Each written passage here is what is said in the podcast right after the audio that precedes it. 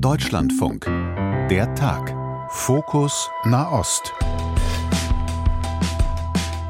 Bleibt doch Menschen. Lasst euch nicht von anderen anstecken. Margot Friedländer ist 102 Jahre alt. Sie hat das deutsche Konzentrationslager Theresienstadt im heutigen Tschechien überlebt. Und trotz des Grauens oder vielleicht auch gerade wegen des Grauens, das ihr in ihrem Leben begegnet ist, wirbt sie für Zusammenhalt. So diese Woche bei einem Termin mit dem Bundespräsidenten. In dieser Folge geht es um Empathie und die Frage, ob wir Deutschen die eigentlich gerade für alle Opfer im Nahen Osten aufbringen.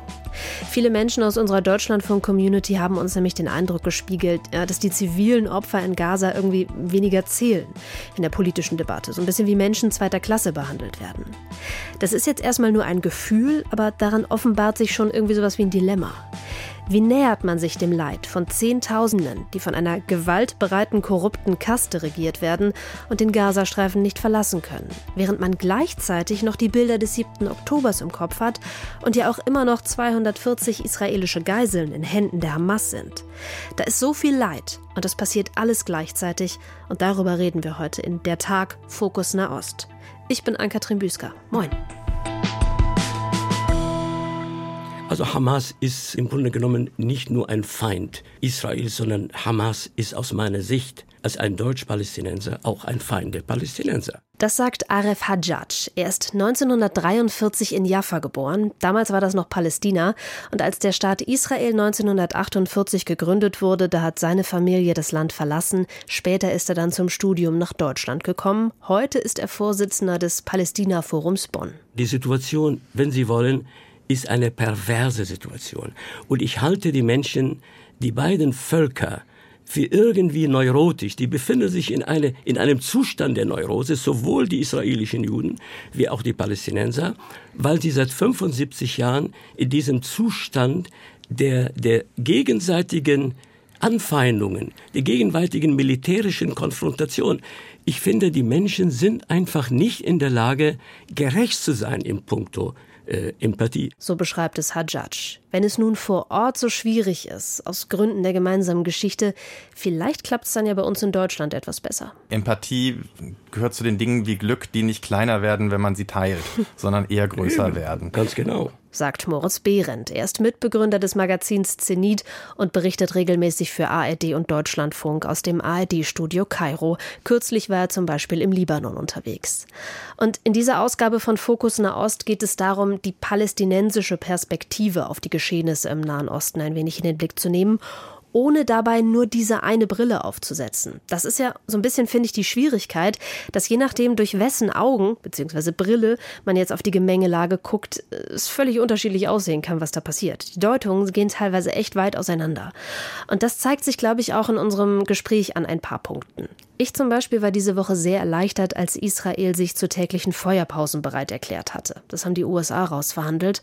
Und außerdem scheint sich anzudeuten in den Verhandlungen, dass ein paar Geiseln freigelassen werden könnten. In diesem großen Wust von Tod und Zerstörung war ich irgendwie ja, durchaus dankbar für so einen kleinen Lichtblick. Und deshalb wollte ich wissen, ob es etwas gibt, was Aref Hajjaj irgendwie gerade Hoffnung gibt. Wenig, wenig muss ich sagen denn ich habe kein Vertrauen in die Echtheit der Absichten, was die israelische Politik verkündet tagtäglich. Erstmal muss ich das eindeutig sagen, ich beurteile die Gräueltaten, die Hamas am 7. Oktober begangen hat. Das sage ich als Deutsch-Palästinenser. Ich bezeichne sie eben als Gräueltaten. Aber das, was wir heute er erleben, ist erschreckend, ist in der Dimension unglaublich gefährlich und zerstörerisch. Ich sehe darin eher eine Art Bestrafung, sogar eine kollektive Bestrafung. Und ich zweifle an der Absicht, jedenfalls der israelischen Führung jetzt, das ist ja eine ziemlich rechtsextreme Regierung, zweifle ich daran, dass diese Regierung wirklich willens und imstande ist, eine friedfertige Lösung des Konfliktes und zwar nicht nur bezog, bezogen auf Hamas, es geht darüber hinaus auf den gesamten Konflikt. Also ich bin pessimistisch. Woher kommt dieses Misstrauen? Ja, aus Erfahrungen. Schauen Sie, ich bin ja ein alter Mann und ich habe meine Erfahrungen sowohl mit der schlechten palästinensischen Führung, mit der schlechten dualen palästinensischen Führung in Gaza und in Ramallah, aber ich habe vor allem meine schlechten, meine schlechten Erfahrungen mit der israelischen Politik, insbesondere seit Herr Netanyahu und die rechtsextremen Gruppierungen an der Macht sind. Aber ich muss auch ganz ehrlich sagen, objektiv gesehen waren die vorherigen Regierungen unter der Arbeitspartei auch nicht unbedingt in Anführungszeichen humaner, verständnisvoller, äh, sie waren nicht äh, konsensorientiert im Sinne einer gerechten Lösung der Palästina-Frage. Und hier möchte ich vor allem in den Vordergrund stellen die Frage des Siedlungsbaus. Ich vermisse an der palästinensischen Führung die Fähigkeit, den Konflikt zu managen, ich vermisse an der israelischen Regierung, besonders an der jetzigen, oder seit Netanyahu überhaupt Regierungschef ist, und das ist ja schon eine lange Zeit her, vermisse ich die Bereitschaft und den echten, wirklich ehrlichen äh, Willen, eine gerechte und friedliche Lösung mit den Palästinensern zu erreichen. Ich teile Ihren Pessimismus in weiten Teilen und ich glaube, so wie dieser aktuelle grausame Krieg abläuft, ist er nur ein Krieg in einer Reihe von vielen, die mit diesem Krieg noch kein Ende haben werden. Aber äh, manchmal muss man ja so ein bisschen Hoffnung haben und ich glaube, dass international in der Politik wieder über die Zwei-Staaten-Lösung gesprochen wird, dass die Palästinenser die Frage, wie es mit Gaza und auch dem Westjordanland weitergeht, wieder Teil der internationalen Diskussion sind das gibt mir so ein kleines, kleines bisschen Hoffnung, auch wenn der Widerhall, Sie haben das gesagt, sowohl in den palästinensischen Gebieten als auch von der israelischen Regierung sehr, sehr dürftig ist. Und zack ist man dann in den Verästelungen des Nahostkonfliktes, diskutiert über notwendige Voraussetzungen für eine Zwei-Staaten-Lösung, über eine mögliche Räumung der jüdischen Siedlungen im Westjordanland. Und ich habe wieder gemerkt, man verliert sich in diesem Konflikt total schnell im Groß-Groß, in den politischen Gesamtlagen in all ihrer Verworrenheit. Und dann verliert man eben auch schnell den Überblick. Also zoomen wir jetzt mal wieder rein. In der letzten Folge von Fokus Nahost hat Offer Waldmann ja dargestellt, wie traumatisiert die Bevölkerung Israels noch ist nach dem Massaker der Hamas vom 7. Oktober. Und genau da würde ich jetzt gerne draufzoomen, weil der genozidale Charakter dieses Ereignisses, der ist ja viel und oft beschrieben worden in den letzten Wochen. Auch die Ähnlichkeit der Bilder mit dem, was wir zum Beispiel aus dem Holocaust kennen. Und es gibt sogar die These, dass das gezielt gemacht wurde von der Hamas, um das jüdische Trauma wieder aufbrechen zu lassen unter anderem Deborah Hartmann, Leiterin des Hauses der Wannsee-Konferenz, die hat vergangene Woche in der Taz einen Text veröffentlicht, in dem sie einfordert, dass dieser 7. Oktober der Kern der Aufmerksamkeit sein muss. Sie schreibt darin, in einem Satz die israelischen Opfer zu betrauern und die Hamas zu verurteilen, nur um gleich darauf die israelische Reaktion anzuprangern und die zivilen Opfer in Gaza zu betrauern, das negiert die Bedeutung des 7. Oktobers. Und mich hat interessiert, was Moritz und Aref Hajjaj darüber denken.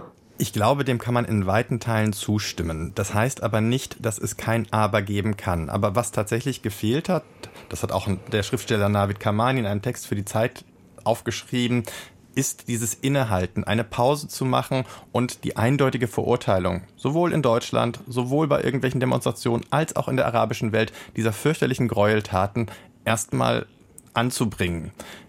Das heißt aber nicht, dass dieser 7. Oktober der Beginn von irgendetwas war, sondern er steht in einem Kontext und diesen Kontext, den kann man auch kritisch hinterfragen. Der 7. Oktober, das war wirklich ein ganz schlimmer Tag. Ich erinnere mich, ich war in Freiburg oder in der Nähe von Freiburg und sollte einen Vortrag halten. Mir war die Dimension dieses Anschlages noch nicht bekannt. Als ich das später von meinem Sohn, der in Wien als Schauspieler tätig war, äh, näher unterrichtet worden bin, da war ich auch schockiert. Also es war ganz, ganz schlimm. Aber ich bin ein bisschen skeptisch, Frau Büsker, wenn Sie hier von gewissen Maßen einen Bezug zu Holocaust äh, nehmen. Ich denke auch äh, wirklich mit, mit Ärger und mit Unverständnis, auf die Bemerkung, die Abbas einmal gemacht hat, als er in äh, Berlin war, zu Besuch bei äh, Bundeskanzler Scholz, da hat er gesagt, ja, was heißt hier Holocaust? Also die Israelis haben uns 50 Holocaust äh, sozusagen verursacht und, und, und wehgetan. Ich finde, dieser Vergleich ist ein bisschen sehr problematisch. Also ich würde sagen, es war schrecklich, es war ganz, ganz schrecklich und ich habe das in mehreren Verlautbarungen, auch in meiner Homepage etc. Äh, verurteilt. Auf der anderen Seite ist es nicht ein Aber, es ist nicht ein äh, Rechtfertigen, aber es ist, es ist eine Frage des Hinterfragens, ist durchaus berechtigt, nämlich es gibt eine ganz lange Geschichte der Trauer, weil wir sprechen von Trauer und Traumatisierung auch der palästinensischen Bevölkerung. Ich will sagen seit 48, aber nachher hat man sich mit dem Staat Israel mehr oder weniger abgefunden. Das ist nicht unbedingt, man hat Israel nicht lieb gewonnen. Aber auf jeden Fall hat man in Oslo, spätestens in Oslo 1993, gesagt, Israel ist ein Faktum und wir anerkennen das. Dass einige Splittergruppen, die später stärker geworden sind, das nicht getan haben, das ist eine andere Frage. Aber die Mehrheit der Palästinenser haben das akzeptiert.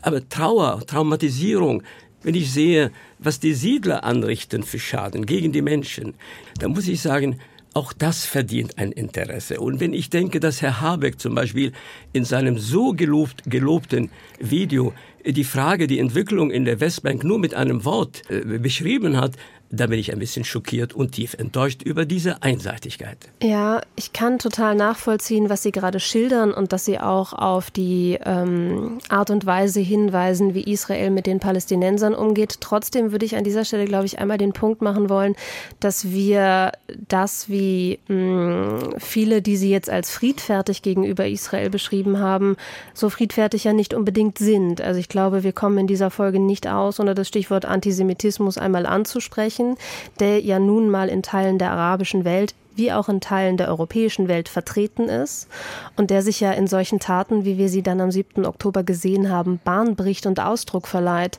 Und eben, ich würde schon sagen, dass das, was wir da gesehen haben an Umgang mit Menschen in Israel, mit jüdischen Menschen, mit Gastarbeitern aus Thailand, in seiner Bildgebung, in dem, was wir gesehen haben an Brutalität, wie hier mit Menschen umgegangen ist, schon an das erinnert hat und vielleicht auch erinnern sollte, wie die Nationalsozialisten mit Jüdinnen und Juden umgegangen sind. Also ich habe ein bisschen nach wie vor Probleme mit diesen Vergleichen. Ich muss sagen, das war grauenhaft, das war ganz schlimm. Aber ich will Ihnen Folgendes sagen. Ganz theoretisch, gesetzten Fall, die Besatzer wären nicht israelische Juden, sondern sie wären Thailänder oder Norweger oder Schwarzafrikaner oder wie auch immer. Und dann hätten, hätte Hamas diese schrecklichen Gräueltaten begangen. Das hätte nicht daran geändert, dass diese Taten Gräueltaten sind. Aber, aber jetzt zu kommen mit dem Begriff Antisemitismus, da habe ich ein bisschen meine Probleme, zumal äh, es wird leider sehr inflationär gebraucht und das banalisiert diesen Begriff. Ja, ich sehe Ihren Punkt, aber mit Blick auf die Hamas können wir, glaube ich, eindeutig feststellen anhand dessen, was sie sagt und was sie tut, dass sie ganz klar antisemitisch ist. Also Hamas ist äh, im Grunde genommen nicht nur ein Feind äh, Israels, sondern Hamas ist aus meiner Sicht als ein Deutsch-Palästinenser auch ein Feind der Palästinenser. Überlegen Sie sich, die wurde zwar demokratisch gewählt, 2006, äh, aber dann wurde sie nie wieder gewählt, weil es haben ja keine Wahlen stattgefunden. Aber wie Hamas mit den Menschen in Palästina umgeht, die Menschen haben in den letzten Jahren ja keine Luft zum Atmen. Denken Sie an die Jugend speziell. Die haben ja keine Clubs, die dürfen sich nicht bewegen, es gibt keine Kinos, es gibt keine Mobilität. Daran ist natürlich in erster Linie auch Israel, weil alle Übergänge sind geschlossen. Daran ist auch natürlich auch Ägypten mit verantwortlich. Aber Hamas ist eine, ist eine fundamentalistische, eine theokratische, eine despotische Form der Herrschaft. Deswegen können Sie das bezeichnen, wie Sie wollen. Wenn Sie das unbedingt antisemitisch bezeichnen, ja, aber ich sage, die gehen auch gegen ihre eigene Bevölkerung. So ist das eine antisemitische Handlung. Also ich wäre viel zufriedener, wenn wir uns einigen auf den Begriff Diktatur, gepaart mit diesem Hang zu religiösen Fanatismus. Das macht Hamas sehr gefährlich. Herr Hajjaj, ich gebe Ihnen recht, dass wir diesen Blick nicht immer nur aus der deutschen Brille betrachten sollten. Das können wir nicht außen vor lassen, wenn wir aus Deutschland berichten, als deutsche Medien. Gleichzeitig ist es wirklich wichtig, diesen Konflikt als solchen wahrzunehmen. Und was ich schon erschreckend fand, ob man das nun Antisemitismus oder Israelfeindlichkeit nennt, das habe ich in Ägypten und auch im Libanon wahrgenommen, ist ein ziemlich großes Maß an Empathielosigkeit. Als der, dieses Massaker am 7. Oktober passiert ist, das ist wirklich nur in ganz, ganz wenigen Stimmen Worte gab wie mir tun die Frauen und Kinder leid. Viel mehr gab es leider nicht und ich glaube schon, das Leid der anderen wahrzunehmen, das wäre eine Aufgabe für uns alle, aber nicht zuletzt auch für die Palästinenser und die arabische Bevölkerung. Denn wenn man in irgendeiner Form irgendwann mit den Israelis in der gleichen Region zusammen oder zumindest nebeneinander leben sollte, sollte es eine gewisse Empathie geben. Äh, vollkommen richtig, aber das muss eine gegenseitige Empathie, Herr Behrendt. Ich habe volle Sympathie und Mitleid mit dem Schicksal der Kinder und der Frauen, die zum Beispiel jetzt als Geisel genommen sind. Ich habe auch volle Empathie mit den Kindern, mit den älteren Menschen, auch mit den Menschen, mit den Zivilisten, die am 7. Oktober in Israel umgebracht worden sind. Aber Bitte verstehen Sie mich richtig, es geht hier nicht beim Hinterfragen um Rechtfertigung, aber ich habe natürlich ganz große Empathie, und zwar quantitativ wie qualitativ mit den Menschen in Gaza, die heute nicht nur leiden, sie sterben tagtäglich. Äh, da wird einfach gesagt, ja, das sind aber militärische Objekte, auch wenn es heißt äh, äh Schifferkrankenhaus. Äh, und deswegen müssen wir das auch äh, als Ziel unserer militärischen Operation. Wenn ich sehe, wie viele tausend Kinder inzwischen in Gaza gestorben sind und auch wie viele Kinder damals in Israel gestorben sind, das tut mir in der Seele äh, leid. Aber ich will Ihnen sagen, Ihre Gespräche in Kairo und anderswo, äh, nicht, dass Sie meinen, die Menschen in den arabischen Ländern sind empathielos, sondern die Situation, wenn Sie wollen, ist eine perverse Situation. Und ich halte die Menschen, die beiden Völker, für irgendwie neurotisch. Die befinden sich in, eine, in einem Zustand der Neurose, sowohl die israelischen Juden wie auch die Palästinenser, weil sie seit 75 Jahren in diesem Zustand der, der gegenseitigen Anfeindungen, der gegenwärtigen militärischen Konfrontation. Ich finde, die Menschen sind einfach nicht in der Lage, gerecht zu sein im Punkto äh, Empathie. Ich kenne auch etliche Israelis, mit denen ich teilweise befreundet bin, die haben gesagt, seit dem 7. Oktober haben wir keine Empathie für die Menschen in Gaza. Das gilt ja nicht nur für alle, aber ich sage, es gibt solche. Deswegen sollte man ja die Kirche im Dorf lassen. Ich meine, die Menschen denken natürlich eher an ihre Angehörigen, aber wenn jemand wie ich in Europa lebt, in Deutschland, in einer bürgerlichen Existenz, dann kann man sich leisten zu sagen, objektiverweise muss man die Menschen bedauern, die Kinder bedauern auf beiden Seiten. Dazu sind mhm. viele Menschen, sowohl Juden als auch Palästinenser, nicht in der Lage. Empathie. Das ist das Stichwort, was unsere Community auch recht sehr beschäftigt. Also zuletzt vor allem mit Blick auf die zivilen Opfer in Gaza. Und wir wollen ja euren und ihren Fragen hier im Podcast den Raum geben, das aufgreifen. Deshalb sammeln wir das, was aus unserer Community kommt. Zum Beispiel über Social Media, aber eben auch per E-Mail an imfokus.deutschlandfunk.de. Und meine Kollegin Fanny Buschert, die leiht diesen Wortmeldungen in dieser Folge ihre Stimme. Die vielen Opfer und Angehörigen des Hamas-Massakers wurden und werden persönlich mit Namen und familiärem Hintergrund und Umfeld als Individuen in Medien präsentiert und aufgearbeitet. Ich finde dies richtig und wichtig, aber auch stark emotionalisierend. Im Gegensatz dazu werden die vielen palästinensischen Opfer überwiegend in Zahlen dargestellt ohne persönlichen Kontext. Das ist weniger emotionalisierend und eindrücklich. Was macht diese unterschiedliche Darstellung mit den Lesern, den Zuschauern und den Zuhörern? Dazu muss ich sagen, es gibt diese individuellen Schicksale auf Seiten der Palästinenser genauso und sie werden auch medial genauso aufbereitet und sie haben eine ebenso emotionalisierende Wirkung. Ein bekanntes Beispiel ist der Fernseh Korrespondent von Al Jazeera im Gazastreifen, Wael El Dardouch. Der ist in der ganzen arabischen Welt so bekannt wie vielleicht äh, Vassili Gollert oder Paul Ronsheimer in Deutschland.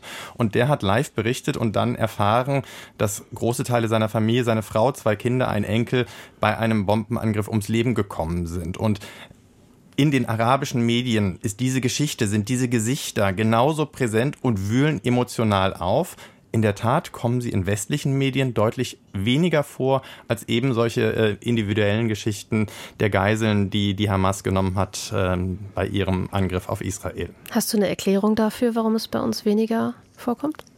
Ich habe zwei Erklärungsversuche. Das eine ist, wir können nicht ausklammern, dass diese aktuelle Runde der Gewalt begonnen hat mit dem Angriff der Hamas. Hm. Und deswegen steht unser Fokus ganz stark darauf. Eine zweite Sache ist, wenn ich jetzt bei dem Wael el Dachduch bleibe, es ist in der Sprache, in der das teilweise kommuniziert wird, dann wird auch schnell vom zionistischen Feind gesprochen, von den Märtyrern. Da ist eine gewisse Übersetzungsleistung notwendig, die uns nicht immer leicht fällt. Und eine andere Sache ist, in Deutschland und auch in vielen anderen westlichen Staaten stehen wir den Israelis näher und das prägt auch unsere Berichterstattung. Da ist, ähm, da ist kein absolutes Gleichgewicht vorhanden. Da haben Sie absolut recht. Das ist eben das Problem. Ich habe Verbindungen zur Schweiz durch meine Ehe und lese gerne die Schweizer Medien und die Fernsehanstalten, ebenfalls Österreich, aber auch die BBC. Und ich will Ihnen ganz ehrlich sagen, in letzter Zeit vermeide ich, die deutschen Nachrichtensendungen zu hören, weil sie mich einfach richtig aufwühlen aufgrund dieser fehlenden Empathie weitestgehend fehlende Empathie gegenüber den palästinensischen Opfern. Das ist erschreckend und das ist etwas, was ich schon immer beobachtet habe. Ich lebe ja hier seit 60 Jahren in Deutschland, bin hier sozialisiert, ich fühle mich als Deutscher, aber trotzdem, es tut mir in der Seele weh, wenn ich sehe, ich denke nicht an die Bevölkerung in erster Linie, die ticken anders, aber ich denke an die Medien weitestgehend und an die politische Klasse. Ein Mann wie Herr Steinmeier, der ist der Bundespräsident und er versteht es einfach gut, empathische Messages rüberzusenden. Das macht er ganz gut. Ich vermisse einfach bei ihm oder an ihm die Fähigkeit, auch solche empathische Missionen oder Messages auch gegenüber den Palästinensern zu schicken. Er macht das ein bisschen so undurchsichtig, so subtil, so indirekt, wohingegen er, wenn er über das Schicksal der Juden, gerade in Deutschland ist es ja nachvollziehbar, aber auch im Hinblick auf die israelisch-jüdischen Opfer, da ist er voller Empathie. Das sehe ich auch bei anderen Politikern, zum mhm. Beispiel bei Herrn Habeck habe ich erwähnt, bei Frau Baerbock, die bemüht sich um Ausgleich, aber sie ist auch mehr oder weniger einseitig zugunsten Israel. Ich fand es ganz toll, dass die Entwicklungsministerin, Frau Svenja Schulze, als einzige gesagt hat, liebe Leute, Hamas bedeutet nicht die Palästinenser. Die Palästinenser sind nicht identisch mit Hamas. Äh, das war wie ein Balsam für die Seele der Palästinenser und auch viele anderen Menschen hier in Deutschland. Wohingegen in anderen europäischen Ländern ist es anders. Gut, diese anderen europäischen Länder haben nicht diese massiv schreckliche Geschichte der Nazis gegen die Juden und gegen andere Feinde der, National der Nationalsozialisten. Aber ich spüre zum Beispiel in Spanien, in Belgien, das ist ja ganz in der Nähe von uns hier in Deutschland, da gibt es doch auch ein bisschen mehr die Bereitschaft, auch gegenüber den Palästinensern Empathie walten zu lassen. Also ist es wirklich, wirklich manchmal Schmerz, äh, verbreitend, wenn man einfach die Nachrichten sieht in den deutschen Fernsehanstalten. Ich sehe nur äh, gucke mir nur die öffentlich-rechtlichen, denn äh, ich spüre sofort, ja, da fehlt die andere Seite der Medaille. Die vermisse ich. Was die Empathie betrifft, Herr Hajasch, da gebe ich Ihnen recht. Wir könnten empathisch gegenüber beiden Seiten sein. Ja. Sagen, Empathie gehört zu den Dingen wie Glück, die nicht kleiner werden, wenn man sie teilt, sondern eher größer werden. Ganz genau. Was die Politik betrifft, da gibt es ja Gründe für diese Einseitigkeit. Es gibt auch Folgen der Einseitigkeit. Die Gründe sind, auch wenn es völlig unklar ist, was es eigentlich bedeutet, sind diese Staatsräson, dass durch Deutschland sich der Sicherheit Israels verpflichtet fühlt. Das ist aus der Geschichte begründet. Das finde ich, kann man so klar sagen. Es hat Folgen. Das hat die Folgen, dass Deutschland in der arabischen Welt diplomatisch nicht mehr so ernst genommen wird. Und tatsächlich, auch mir fehlt das in der Debatte, dass es deutsche Außenpolitiker gibt, die sich sehr gut auskennen in der arabischen Welt, die möglicherweise ja, auch diese ja. Positionen vertreten können, auch wenn sie sie nicht unbedingt teilen. Vollkommen das richtig. fehlt momentan und diese Leute ich, wüsste selbst nicht, wen ich dazu jetzt befragen sollte ähm, als Journalist in, im Deutschen Bundestag. Und da gibt es natürlich sehr viele andere, die, die sich sehr stark auf der Seite Israels sehen. Und da gibt es ein Ungleichgewicht man kann sagen, als Deutschland, da ist dieses Ungleichgewicht begründet, aber es hat auch Folgen. Also wir können hier gemeinsam feststellen, dass wir sowas wie eine Leerstelle im deutschen Diskurs ausmachen können. Ja, ja, ja, ja. ja, ja. Staatsräson darf ich vielleicht ein Wort dazu sagen, weil, also wissen Sie, ich habe ein bisschen Probleme mit der Staatsräson. Ich bin ja ein studierter und promovierter Politikwissenschaftler und einer meiner Lieblingsstaatstheoretiker war Machiavelli. Und er hat das ja den Begriff geprägt, Ragione di Stato, also Staatsräson. Ja. Aber das ist ursprünglich ein negativ besetzter Begriff. Ich weiß gar nicht, ob die Physiker Frau Merkel das wusste.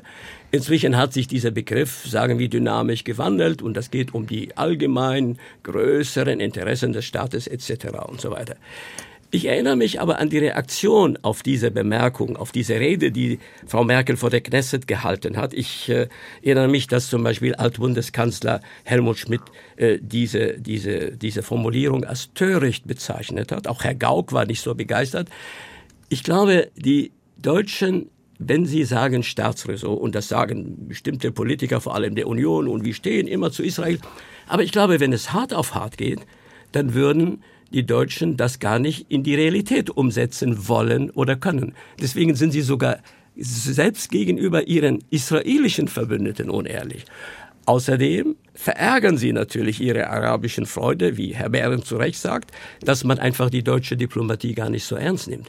Und ich, ich möchte gerne Ihnen ganz offen sagen, ich weiß viele ehemalige Kollegen im Auswärtigen Amt, und zwar die wichtige Position inne hatten und als renommierte Experten in Sachen Nahosten, äh, Palästina, Israel, die wundern sich einfach überhaupt über diesen Begriff und die sind einfach schlicht und ergreifend auch entsetzt über die jetzige Israel-Palästina-Politik der Bundesregierung. Sie finden sie nicht nur einseitig, sondern sie finden sie schlicht und ergreifend schlecht, konzeptlos. Ich würde Ihnen bei dem Begriff der Staatsräson wirklich zustimmen. Dieser Begriff ist einerseits riesig groß und andererseits komplett vage und er dient so ein bisschen gleichzeitig als Begründung, aber auch als Ersatz einer tatsächlichen diplomatischen Politik. Ja, das ist auch meine Befürchtung, äh, die sich in den vergangenen Wochen bestätigt hat, dadurch, dass ich in Gesprächen mit PolitikerInnen sehr unterschiedliche Deutungen dieses Begriffs äh, gespiegelt bekam. Also es gibt hier in Berlin ja durchaus Akteure, die davon ausgehen, dass die dieser Satz, den Angela Merkel gesagt hat, bedeutet, dass wir im Zweifelsfall Israel auch militärisch unterstützen würden. Im Zweifelsfall vielleicht sogar nicht nur mit der Lieferung von Gerät, sondern unter Umständen auch mit Boots on the Ground, also ja, mit Soldaten. Soldatinnen und Soldaten der Bundeswehr. Es gibt einzelne Akteure, die das darunter verstehen. Es gibt aber dann auch ein sehr breites Spektrum an anderen Dingen. Manche verstehen darunter lediglich die zur Verfügungstellung von medizinischem Gerät oder humanitäre Unterstützung etc. pp. Und das ist natürlich, also vielleicht auch sowas wie eine Ersatzhandlung, wenn alle diesen Begriff verwenden, dass sich alle auf jeden Fall untereinander versichern wollen, egal was passiert, äh, die Staatsräson ist ja da wir unterstützen Israel in jedem Punkt und dadurch aber auch vermeiden, die inhaltliche Auseinandersetzung darüber zu führen, was das am Ende dann tatsächlich bedeutet.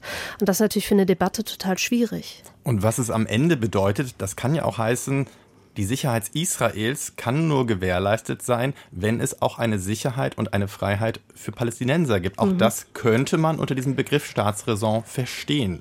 Das wäre wunderbar. Aber wer sagt das denn? Wir hören nur einseitige Erklärungen und Interpretationen. Es geht allein, einzig und allein um die Sicherung der israelischen Sicherheit und zwar äh, un, unbegrenzt, uneingeschränkt.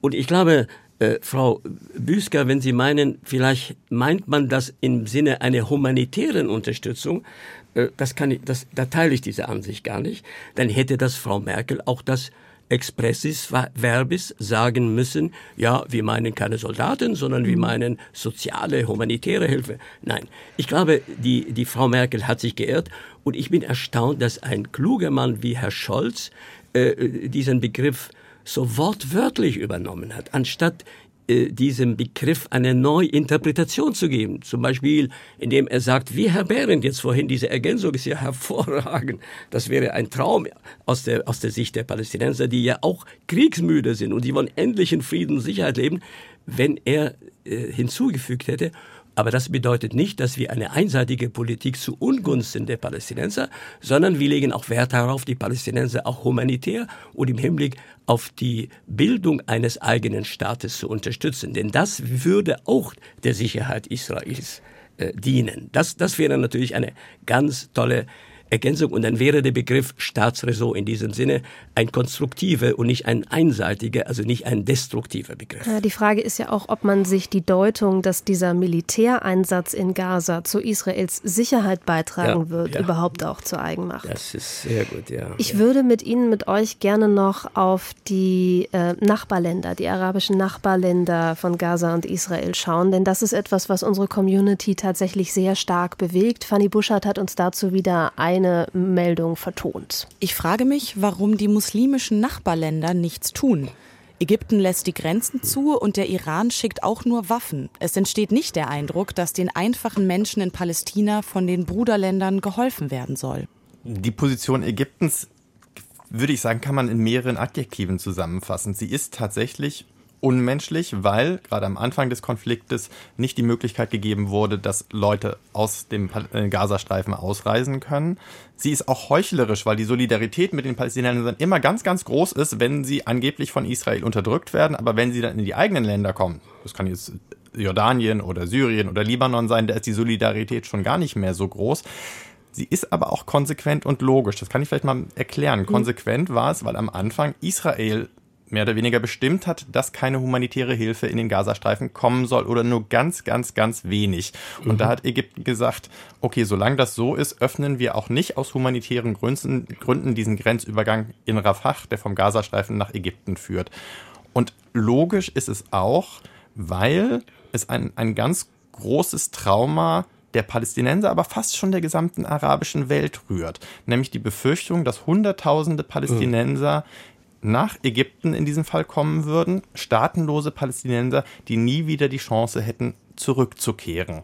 Und das wollte Ägypten auf jeden Fall vermeiden. Und inzwischen habe ich tatsächlich auch den Eindruck, wenn ich ähm, Worte des US-Außenministers Anthony Blinken oder auch von ähm, Frau Baerbock höre, dass das auch inzwischen von den westlichen Staaten so gesehen wird. Zumal es in Israel auch in Kreisen der Regierung durchaus Wortmeldungen gibt, die eine Vertreibung der Palästinenser aus dem ja. Gazastreifen befürworten. Das ist nicht die Linie von Herrn Netanyahu, aber er hat diese Wortmeldung auch nicht ausdrücklich verurteilt.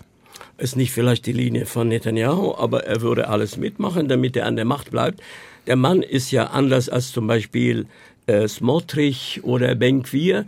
Ich würde ihn nicht einen Rechtsextremisten nennen, aber der ist genauso schlimm. Er ist ein Opportunist und ein Opportunist, der unter Korruptionsvorwürfen steht, ist für mich genauso fragwürdig und fehl am Platze als Premierminister wie diese Rechtsextremisten.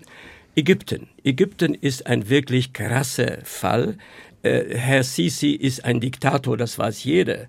Äh, die Ägypter waren vielleicht mit der Regierung der Kurzzeit, des kurzzeitigen Präsidenten von der Moslembruderschaft Mursi nicht ganz glücklich, aber die Armee hat alles dafür gesorgt, dass er schlechte Verhältnisse bekommt, nämlich äh, wirtschaftliche, energiepolitische, äh, soziale etc. Und dann wurde er gestürzt. Er ist außerdem jemand, der in Hamas und im Gazastreifen nur Feinde sieht, weil Hamas ist ja praktisch ein Teil der Bewegung der Moslembruderschaft. Aber Herr Sisi ist, äh, ich weiß nicht, vielleicht ist er nicht fähig dazu, vielleicht ist er nicht willens zu unterscheiden zwischen Hamas und der äh, Mehrheitsbevölkerung in Gaza.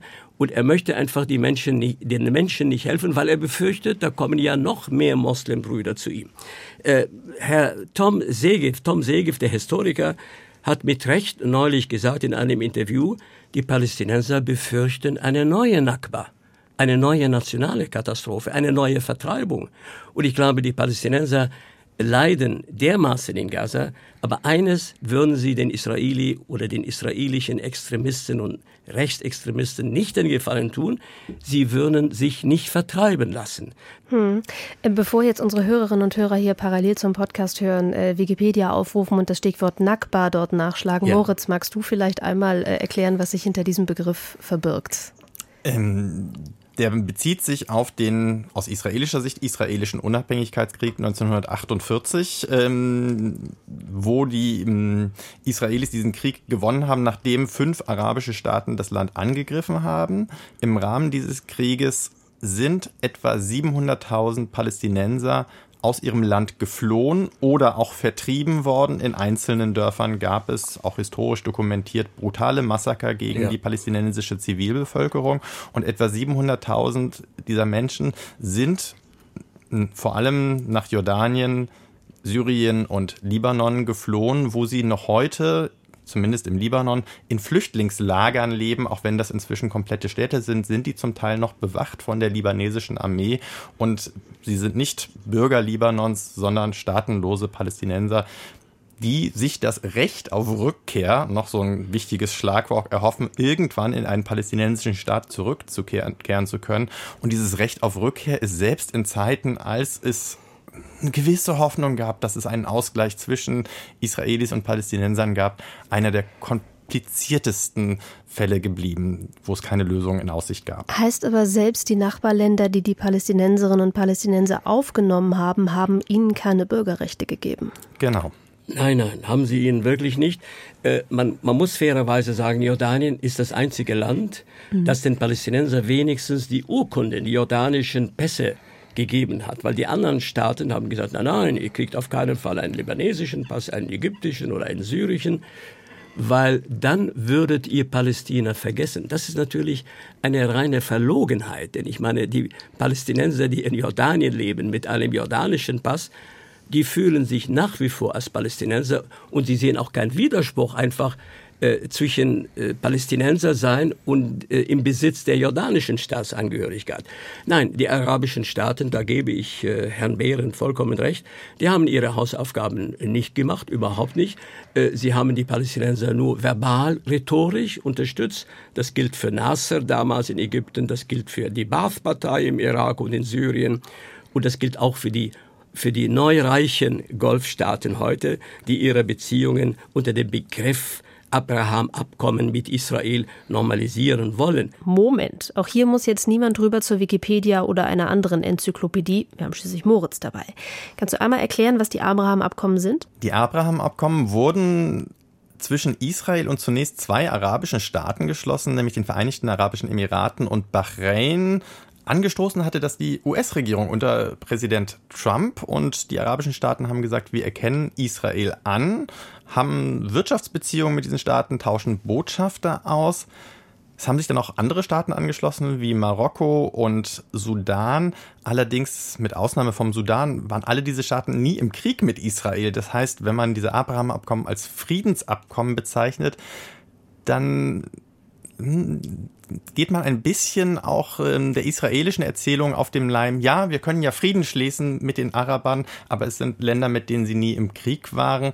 Und die Palästinenser waren bislang in Teil dieser Abraham-Abkommen nie irgendwie auch nur ein Teil der Gespräche. Und genau das ist der Punkt, der aus Sicht von Aref Hajjaj ein riesiges Versäumnis darstellt. Denn diese Staaten hätten etwas erreichen können, wenn sie das gekoppelt hätten, ihr Bestreben nach Normalisierung der Beziehungen mit einer gerechten Lösung der Palästina-Frage, wenn sie erreicht hätten, dass die Israeli zu echten Zugeständnissen bereit gewesen wären, dann wäre das ein wunderbares Werk, weil ansonsten, was heißt hier Normalisierung? Ich wüsste nicht, dass Staaten fast am Indischen Ozean äh, Beziehungen oder Konflikte mit Israel gehabt hätten. Das waren ja nur verbale Deklarationen. Aber leider ist es so, die Palästinenser haben keine Verbündeten, weder lokal noch regional noch international. Und das ist die, die echte Tragödie des palästinensischen Volkes. Das liegt nicht nur an, an den anderen, das liegt auch an den Palästinensern, weil sie bisher keine gute Führung äh, hatten. Denken Sie auch an die aktuelle Lage. Es hätte ja spätestens 2010 gewählt werden sollen.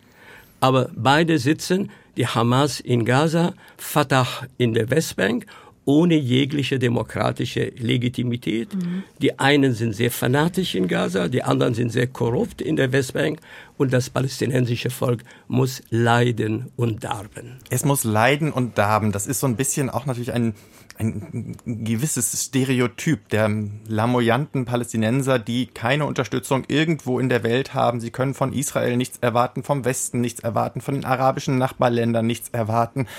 Das mag in Teilen stimmen, aber müsste dann nicht aus der palästinensischen Bevölkerung, und die ist in Teilen ja wirklich hochgebildet, ja, ja, ähm, müsste da nicht auch mal eine Initiative kommen, zu sagen, wenn wir von den anderen nichts erwarten können, dann bauen wir selbst etwas auf und dann sind möglicherweise auch unsere Nachbarn und auch Israel unter Zugzwang.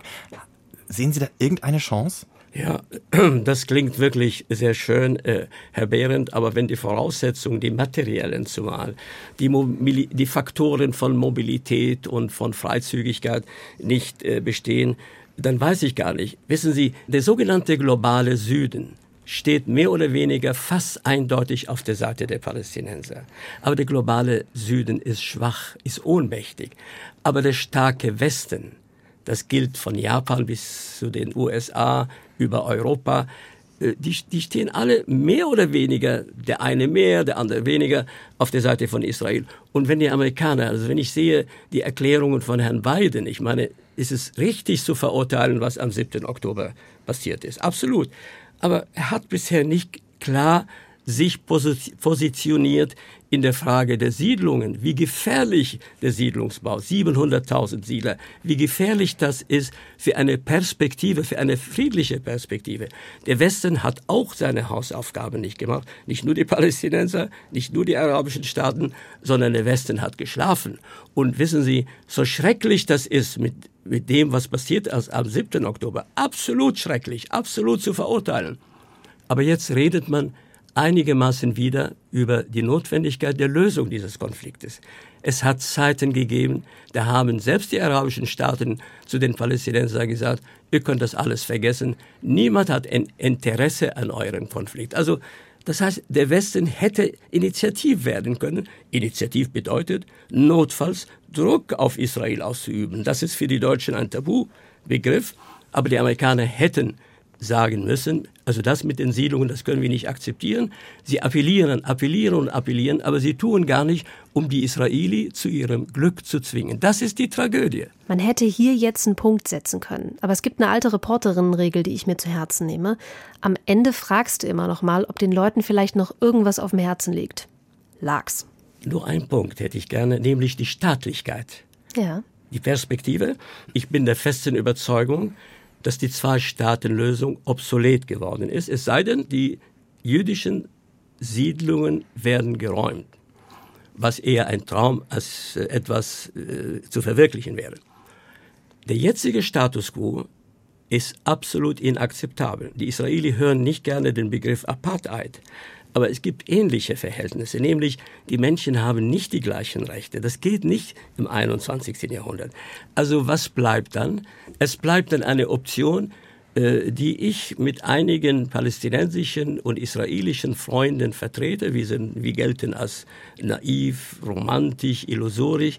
Ich halte den gemeinsamen Staat für die richtige Lösung, langfristig natürlich des Konflikts und wir haben heute schon den gemeinsamen Staat, vom Jordan im Osten bis zum Mittelmeer im Westen.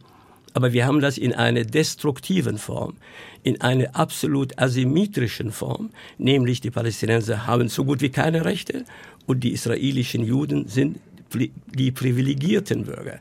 Aber wenn man in diesem gemeinsamen Staat, den wir heute schon haben, dafür sorgen, dass die Palästinenser die gleichen Rechte bekommen, als Staatsbürger eines gemeinsamen Staates, nennen Sie das Israel, nennen Sie das Abraham, wie Sie wollen, dann ließe sich das Problem wirklich aus der Welt schaffen. Ob so ein gemeinsamer Staat weniger Konflikte mit sich brächte als zwei Staaten, ich bin mir da nicht ganz sicher. Und Sie haben vorhin dieses Schlagwort Apartheid aufgebracht. Ich finde, Sie haben vorhin ganz zu Recht gesagt, sagen, immer den Holocaust, der eine gewisse Grundlage der Entstehung des Staates Israels natürlich ist, den immer als Vergleichsmöglichkeit ranzuziehen, passt nicht, weil es historisch eine, jetzt eine andere Situation ist. Und genauso würde ich sagen, dieser Begriff Apartheid, der bezieht sich konkret auf eine historische Situation ähm, in Südafrika und da hilft es nicht immer so, Dinge gleichzusetzen. Ich weiß, Sie haben das nicht im Direkten ich gesagt, getan. Ich habe gesagt, ähnlich, die Verhältnisse sind ähnlich. Aber Herr, Herr Behrendt, nur eine Frage. Sie äh, plädieren für die Zwei-Staaten-Lösung. Wie wollen Sie die Zwei-Staaten-Lösung erreichen, ohne die Siedlungen räumen zu lassen? Das wird nicht gehen. das meine ich auch. In dieser Hinsicht haben wir also Konsens hergestellt in dieser Sonderepisode von Der Tag. Aref Hajjaj und Moritz Behrendt, vielen Dank für das Gespräch. Sehr gerne. Ja, sehr gerne. Das war Folge 2 von Der Tag Fokus Nahost unserer, hm, ich nenne es mal diskursiven Wochenzusammenfassung. Und damit wir im Austausch bleiben können, freuen wir uns über eure, über ihre Rückmeldungen. Im fokus.deutschlandfunk.de ist die Mailadresse der Wahl. Geht auch über Social Media, zum Beispiel auf Instagram. Hm, und wenn ihr das Gefühl habt, ah, diese Frage, die hätte ich gerne beantwortet oder diesen Ansatz, den hätte ich gerne ausdiskutiert oder hey, ladet doch einfach mal diese Person ein, die hat bestimmt was Interessantes zu erzählen, dann schreibt uns das. Wir sind auf eure Rückmeldungen angewiesen, weil wir versuchen, dieses Format wirklich noch besser zu machen. Wir entwickeln hier gerade so ein bisschen OP auch am offenen Herzen. Also schreibt uns gerne, was ihr vom Ergebnis haltet. Im Fokus at deutschlandfunk.de. Ich bin Ann-Kathrin Büsker, sage danke fürs Zuhören. Tschüss.